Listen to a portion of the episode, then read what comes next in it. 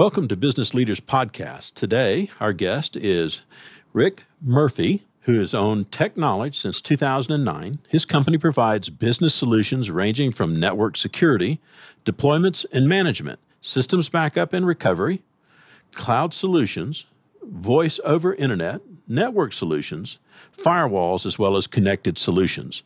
We're pleased to welcome Rick for the first time to the podcast. Rick, tell us a little bit about yourself and your business in a thumbnail sketch, what do you do and who do you serve? Well, thank you very much. What do I do? Who do we serve? Wow, uh, we serve all sorts of different types of businesses. Uh, everything from a small business all the way up to an enterprise. Uh, one of the nice things about uh, TechKnowledge and the way it was founded is it founds all of its solutions in security first and then performance and accessibility second. Kind of different mentality than what most of our uh, other wonderful competitors out there are doing, but that's because times are definitely changing. So, the other nice thing about us is since we serve everything from a small to an enterprise business, we are literally technology agnostic when it comes to the different types of clients we deal with. We specifically go after almost every major industry so that we have the opportunity to find what's maybe working in a enterprise solution and bring that solution affordably down to the small and medium sized markets. Okay, because I'm ignorant, yep. what is an enterprise solution? So, an enterprise solution um, would be like a very high end um, CRM, okay. customer management relation software. Mm-hmm. Some people are probably familiar with things with like um, business contact manager, ACT, you know, some of those sure. little ones, right? Mm-hmm. But the big boys are things like Salesforce, NetSuite, Microsoft Dynamics. Well, what we do is we leverage those enterprise solutions and bring them to the masses so that you can operate at a level and compete equally with everybody in your own industry, regardless if you're the enterprise of your industry or you're that small mom and pop shop. Well, it sounds like it's a business enabler. Yeah. Well, if your business succeeds, our business succeeds, kind of makes sense to me. Not really a no brainer. Well, super. So, how did you get started? Um, I actually got started uh, TechKnowledge when I was laid off from another MSP that was a national brand back in 2008. I was actually hired in that company to do nothing at all with managing network systems or anything. I was strictly hired as a salesperson. As I progressed in the company, I quickly ascended the ranks, got into engineering, and suddenly found myself as the senior engineer for 25 locations across the US at the high point of that company. And every deployment and every setup ran through my desk first. Uh, so I've set up networks in places in this country I will never walk through their doors. so that was your trial by fire.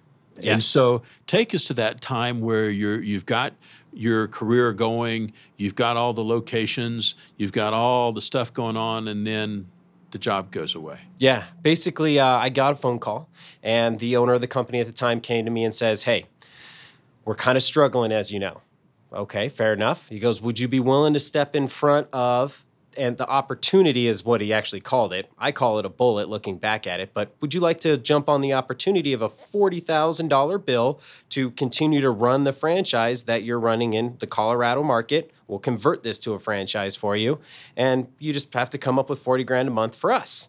Well, it wouldn't have been so bad if the location I was managing was doing 40 grand, but I was so busy helping the other 24 locations, none of those revenue streams would have been counted towards mine.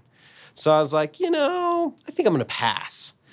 So the next day, I get a call from one of the engineers because I was out doing a consulting. Hey, there's a U-Haul truck here, and they're loading everything up in the truck. I'm like, what? What? What? You're kidding.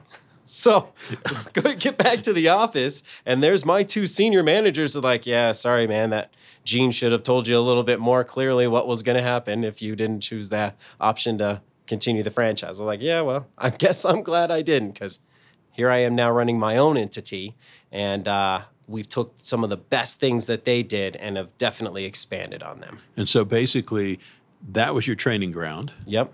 That was the crucible that you went through. Yep. Many folks have that moment. Yep. And so a week or so after that moment, when the drama was maybe a little less strident. Right. When did you decide to start TechKnowledge? Actually, I didn't s- decide to start TechKnowledge until I probably about a month or so after that. A we had a couple small little clients. Um, and when I say small, you know, no, none of them were more than 25, you know, employees in their business. Um, so they needed still some basic IT support and didn't know what was going to happen. And they were planning to go shop for another vendor. And I'm thinking, yeah, sure, I'll kind of help you. And it kind of dawned on me where am I going to go get my next paycheck from? Right. So they kind of said, well, if, can we just pay you and you just take care of it? Okay, sure. Until I find a job, great. So I kind of did what most in house IT guys end up going through when they go through a job change, right? You're a senior IT guy, you get laid off, you do some small mom and pop shops until you find a new IT job, and then you just forget about the mom and pop shops, right? Uh, back in that timeline, that was a pretty common conversation to have with a small business. So I decided What year was that? Uh, that'd be right around 2008, 2009. Okay. So I decided Timing was perfect. Oh, it was. Yeah. Yeah, let me tell you. it was an interesting time in the marketplace.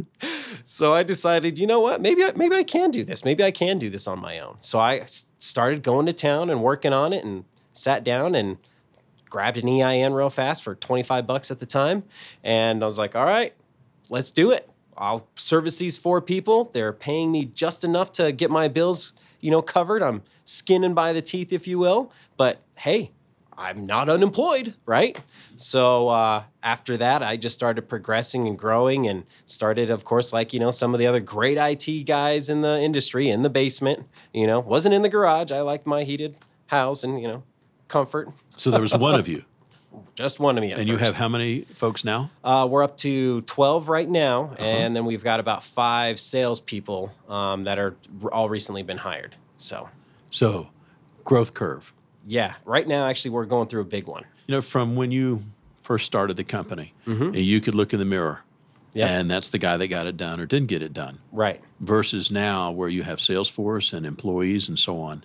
Talk a little bit about the transition for you from going from the doer to the company president. It'd almost be like growing up twice. It's the best way I can put that. My uh, comment back around the early time when I started the company is I would tell my clients, you know, look it, if any of my guys can't figure it out, the bus stops here. I'll get it done. That's what I do, right? Well, there's only one of me I learned out really fast. And that statement, while very strong, can only be upheld by the physicality of my ability to be in multiple places at one time. Mm-hmm. Not so well. So now I've really transitioned into more of a teacher's role and more of a compassion for my staff and to help them learn, grow, and change mm-hmm. and really align myself with where they are passionate that then aligns appropriately with the clients that we serve. Um, we go through a pretty scrutinizing hiring process. Um, the average interview for us is about three to four hours. Okay. Um, and that's the first interview. Yeah. Um, and the big reason why is because it's urgency, the sense of urgency. The other flip side of my coin is I came from the restaurant hospitality industry, and everything was all about having a sense of urgency when you're working. That was drilled into me. So now, being on still service, just doing IT, engineers do not generally work with a sense of urgency. They're generally like, okay, well, we're getting there, right? Mm-hmm, mm-hmm. They're smart guys, don't get me wrong, and they're thinking about a million different scenarios of this one decision and what it'll, you know, Sure. create. Sure. But at the end of the day, as the business owner, as the customer, you don't really care about that. You need that sense of urgency and somebody who is self competent enough to execute. You know, in, in thinking as as you've gone from one business enterprise, basically started over again, now built a, a whole nother organization in seven years with what sounds like extraordinary growth. Yeah. How do you see the next five or ten years? So we actually have positioned the company where we're finalizing the term that we like to call business in a box. And what I mean by that is is we have literally decided to go into the industry and create a standard measurable line of service for everyone else to be able to measure off of. Right now, if you take your car to any mechanic, they're going to pull out a book and they're going to say it takes this much time to per process, you know, your transmission, engine, whatever it is. If you took your uh, computer in with a virus and you put three IT guys in front of it, one, you will not get a consistent time range and you'll probably get three different answers. And I'm not saying that they're all right or they're all wrong. What I am saying is, is there's such a magnitude of players in the industry with all different types of solutions. There's nothing really to measure it off of. Mm-hmm. So one of the focuses with TechKnowledge is to say, look, it. I know there's all these different phone devices out there. I know there's all these different computers and operating systems. But if you line these ones up here, we can calculate and measure and also scale and decrease whatever solution you're looking for consistently for a monthly budget based on your organization. Predictability. Exactly. Yeah, and standardization. Yep. And the best part is is we've ground our vendors quite into the ground, not only on price, but also making sure they uphold what we want for our clients. Sure. No hassle warranties. You break something that we service, we just call the vendor and get another new one. No questions asked. We don't have time for that. You know, before I get too far further with another question, Yeah. you know, and and talking about the solutions that you provide in your journey. So, if someone was listening and they wanted to reach out to you and they've got a problem or they're looking for a solution, how do they find you? Probably the easiest way to really get a hold of me would be to um, call the main office itself, um, and or probably shoot me an email. Um, while I do a lot of fun stuff, a little bit on Facebook and a little bit on LinkedIn, I actually have a whole marketing department that does that, so it doesn't really get to me per se. But at the end of the day, um, that's my best ways of communication Okay. And right so, now. what's what's the email or social media Yeah. contact or phone number? So the phone number would be uh, 719-433-7722. And then uh, in there, you can choose option one or two, and that will get you to the appropriate scheduling department.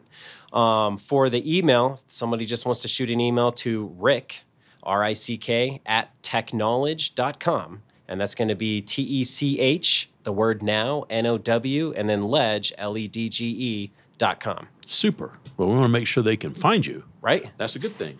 All right. You know, and when you come into a business and they say, we have this laundry list or wish list, you know, if, if you look at a typical business, Mean, there are top one or two things that you can bring to the table that really affect their bottom line. What would you say those one or two things might be? So when I first talk with a company, um, I'll usually take the laundry list and acknowledge it. But my generally my next follow up question is is tell me about your dream and your vision and kind of like what we're sitting here today. Why'd you get involved? Why do you do what you do? When I understand that, it gives us a magnitude of wealth of knowledge on appropriate solutions to recommend. So at that point, once we've found that information out, it's usually right now in the marketplace consolidation. A lot of companies have this vendor hosting this services. This is their voice guy. This is their IT guy. This is their printer guy. This is their internet service broker guy, right? And they're all trying to give advice to maybe an IT director. The problem there is, while every single one of their solutions might be awesome and cutting edge and work well, and they all say on the paper that they all collaborate together, there's never really been that research and development done for it. And that's where we come in. So when we do the correct research and development and we test all of these founded solutions in security and integration, way easier for me to turn around and say, this is what you can expect. In addition to that, by doing those, we save the average client anywhere between 20 to 50% off of what their current monthly spend is. Well, you know, I, I think about in, in business valuation, and for a lot of the business owners, you go, well, if I can save that part of my budget and it flows to the bottom line, then you think about, well, on the bottom line side, what's the value of your business increase? Yep. You know, and so it's not just the single, you know, the, the dollars and cents, but it does have a value there. Right. So looking back over time, and in as as the business owner, and you're growing the business, take us back to that time or the story, your your worst entrepreneurial moment as as a business owner for TechKnowledge. I think it was the moment when um, a client of mine had bounced a check right before it was the first of the month. And uh, so it took our count into the negative because I've started this company as a 100% cash operated company. Uh, so no major investment other than good old sweat equity, like my father would call it, elbow grease. Um, so at the end of the day, that was probably one of the most enlightening moments for me, having to have the conversations I never expected to have in my life with some of my own personal collectors, right? But it was also probably one of the most best experience I went through because it helped me to really focus on not only money management, but also client management. And they really do go hand in hand if you're a business owner and especially if you're running a cash only business. you know, I, I, I would imagine that for anybody that's been in a business for any length of time, you know, there's that issue. Oh, yeah. And you kind of go, huh, wonder what my line of credit should be. Right. You know, and I don't think I want to do that again. Yeah. You know, and Yep. there's always the story of what is it, FedEx? When the guy was starting, he went to Vegas and gambled to Right. make enough money to make payroll. Yep. Don't think I'd want to re- you know, recommend that as a business alternative. No. Nope. No. Yeah, my solution was uh, go kick in some more doors and tell more people I can fix their stuff better than anyone else they have. And you have to have been doing that yesterday. Work harder. That's right. Yeah, work harder. I know what that's like.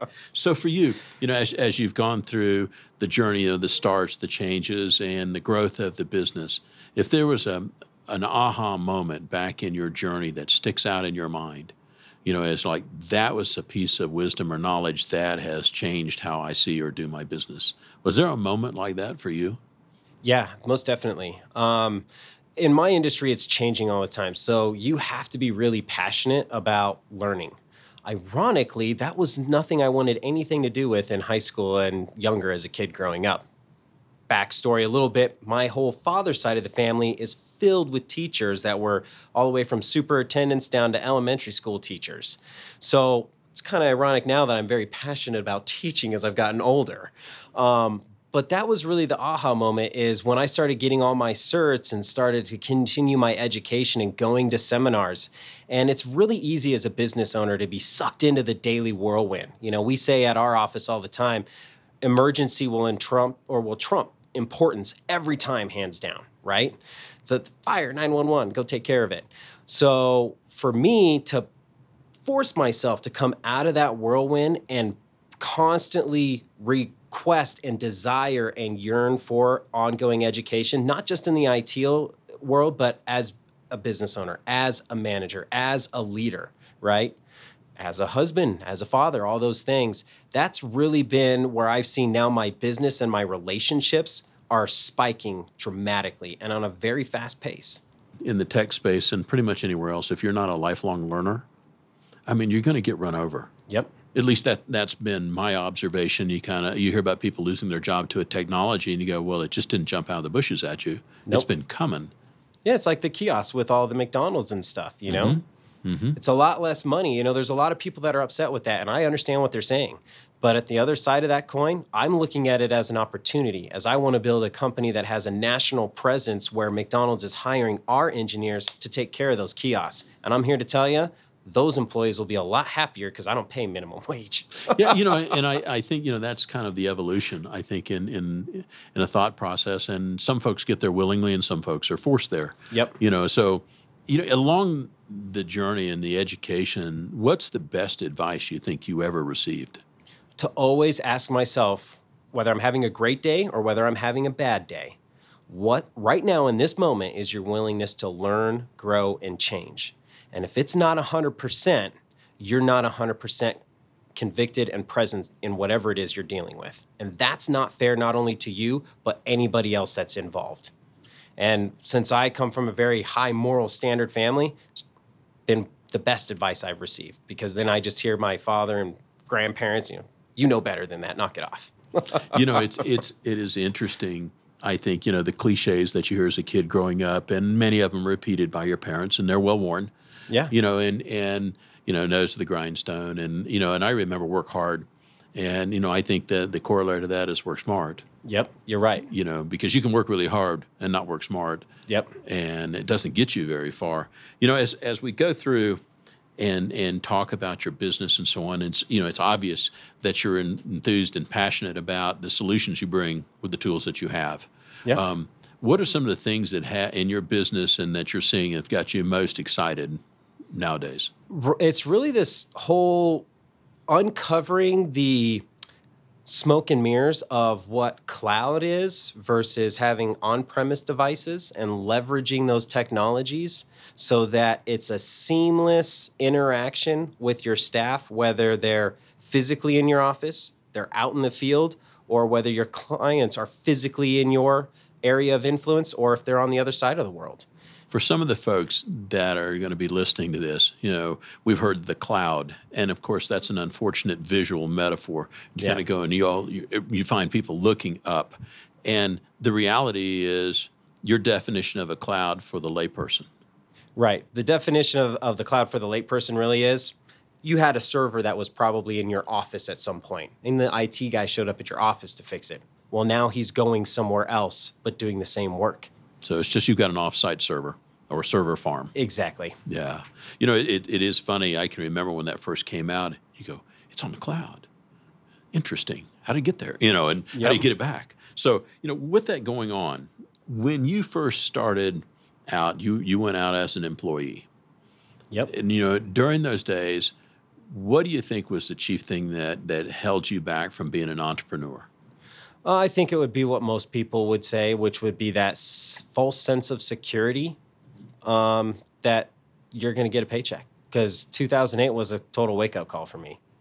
You know, I had this impression that the last 15 days I worked and so on and so forth, I was getting paid, and to get told that no, we're we're totally tapped out. You know, wow, okay, so who's really in control was my question. But that was the main reason why I wouldn't have left in the first place. If they had kept paying me and I kept moving up in the ranks, I would have been a good little W two and kept doing what I was doing. you know, it, it, it, it, you know, you hear of so many business stories, and you kind of get kicked out the door.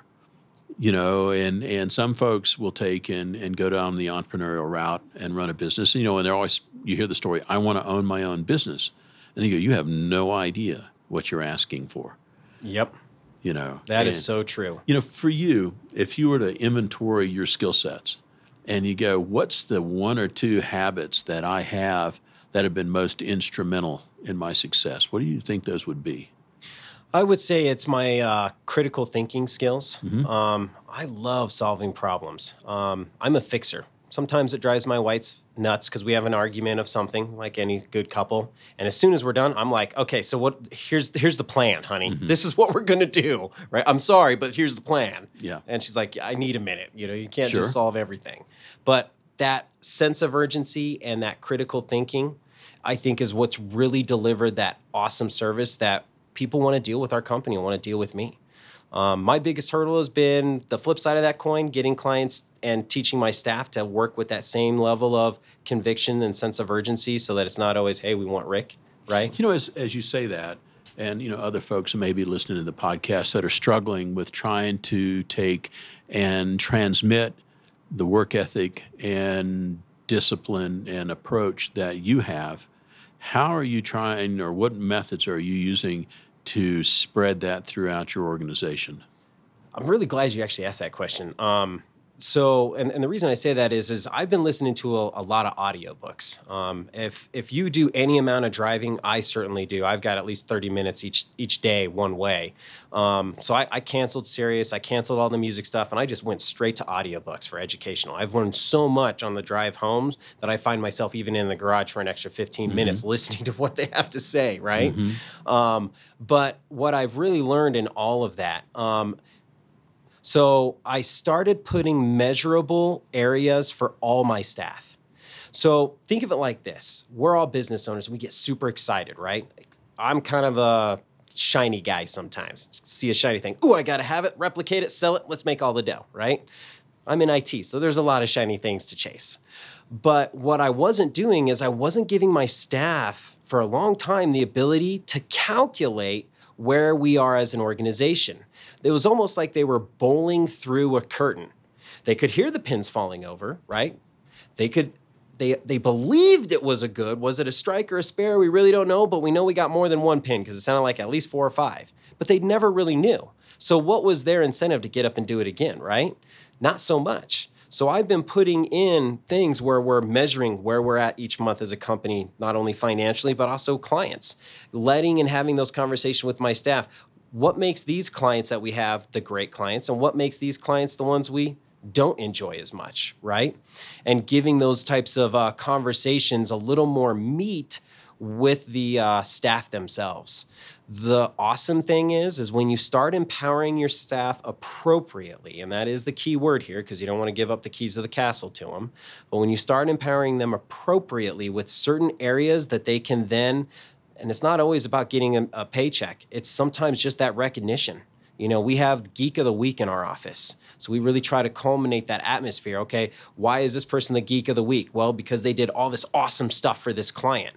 So now I'm not necessarily throwing more resources at my staff as far as you know money and benefits but i'm giving them awesome recognition and the ability to measure those things right so now when they say oh well we need to be at $50000 a month for our new target every month okay how do we get there and where were we last month well if they don't know like they're bowling through a curtain how are they going to improve their own skills to take stuff off your own workload so you, you're pretty open with your employees as far as your revenue targets and revenue achievement. Yep. You know, in, in thinking about some of the folks that are going to be listening and to go, you know, what, what audio books really do you remember that were instrumental or, or stick in your mind? Do you have some thoughts on the audiobooks? Yeah, uh, the one that I'm listening to yet again, it's, uh, he's got two books, is the Peter Voogd, Six Months to Six Figure, and the Millionaire Blueprint. I believe is what the second one is mm-hmm. called. Mm-hmm. Um, those two in particular, they reference a lot of great books. Um, so you know, like Rich Dad Poor Dad. Mm-hmm. Um, couple of, of other great books. But at the end of the day, what Peter really did is he took only what he himself personally experienced and could make applicable and put it into his books. While it's almost like a roadmap, and if you look at some of the reviews on Amazon, you'll see that. It's the precise accuracy of the roadmap that makes it so important so that when you go to, let's say, if you haven't read Rich Dad, Poor Dad or the, you know, financial four quadrants, if you do those first and then listen to Peter's book, it's like, oh wow, it makes so much more sense. I kind of want to go read the book again. But if you listen to Peter's book first, you'll understand halfway through the book why Peter is talking about what he's doing. And now it becomes an actionable learning process rather than a, I have to figure it out learning process. Does that make sense? Oh, yeah. You know, and I, and I think about um, going out to get the tools, you know, whether it's a podcast or an audiobook, you know, what are you doing to fill your mind? You know, you know what, what crossed my mind as you're talking is go, one, what does your daily ritual look like? Mm-hmm. And then Two, do you have a morning routine that you use? Oh, you, you have to. That's your prize fighter routine, man. No good athlete, no matter what they did, got up in the morning and had a different routine every day. That's just insane. You'll never accomplish anything. So, yes, I definitely have a routine. A, a matter of fact, as far as advice, um, I'm a very holistic person, so I won't go into that too much. Mm-hmm. But from a personal experience of not being one and going to that side, if there's one thing I would strongly recommend everybody do, get up in the morning and before you do anything, get a couple drops of lemon water or a lemon and put it in eight ounces of water and drink two of those if you can every morning before you do anything. The energy, the amount of great things that come into the body from turning in it from a uh, into an alkaline based um, environment rather than a non alkaline based mm-hmm. environment makes all sorts of problems go away. It's pretty phenomenal. So, is meditation? A lot of guys meditate. Are you much into the meditation space? Uh, much more so now. Yeah. Yes, yeah. definitely. Now, um, I didn't realize I was meditating until a little later on, but I was meditating because I'm a very multiplex thinker. It used to be when I would be listening to music. You know, I mm-hmm. it would be programming my subconscious consciousness. And that's why I've switched to audiobooks, which has just made a world of a difference. But I found my meditation was really during my drive almost. Yes. Um, which I think a lot of people subconsciously do that. Now I meditate intently. So I actually have a 15 to 30 minute period in the morning right after I do my water r- ritual and I kind of get ready for the day and I sit down and I do some meditation at that point.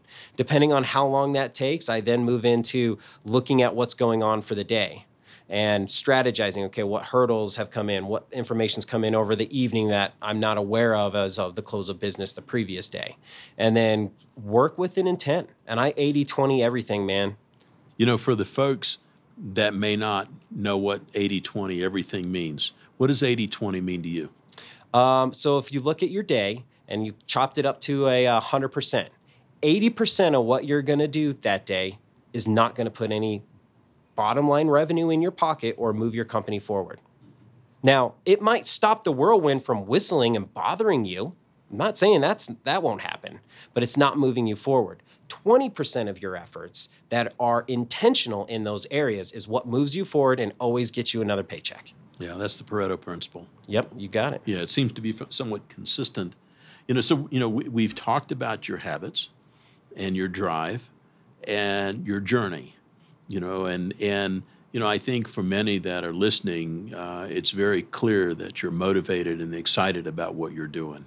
It's a lot of fun. You know, best thing ever happened to you Oh, yeah. was 2008 in retrospect. Yep. And it usually is in retrospect. Nevertheless. So, you know, in, in, in going through this, we've talked about many things. Um, if you had a parting piece of guidance for somebody listening that's either thinking about starting a business or, or they just had uh, their job situation change like you, what advice would you offer? I would give them the same advice of what you asked earlier, my best advice, which would be what's your willingness to learn, grow, and change?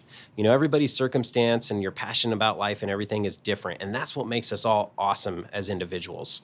But it's challenging yourself to go outside of that comfort zone, go outside of that routine. And if you can do that, there is no reason you can't be successful, regardless of what business you want to be in. Well, Rick, I appreciate you taking the time Thank to be on the show and appreciate you sharing the wisdom in your journey. Thanks very much. Appreciate it. You bet, Rick.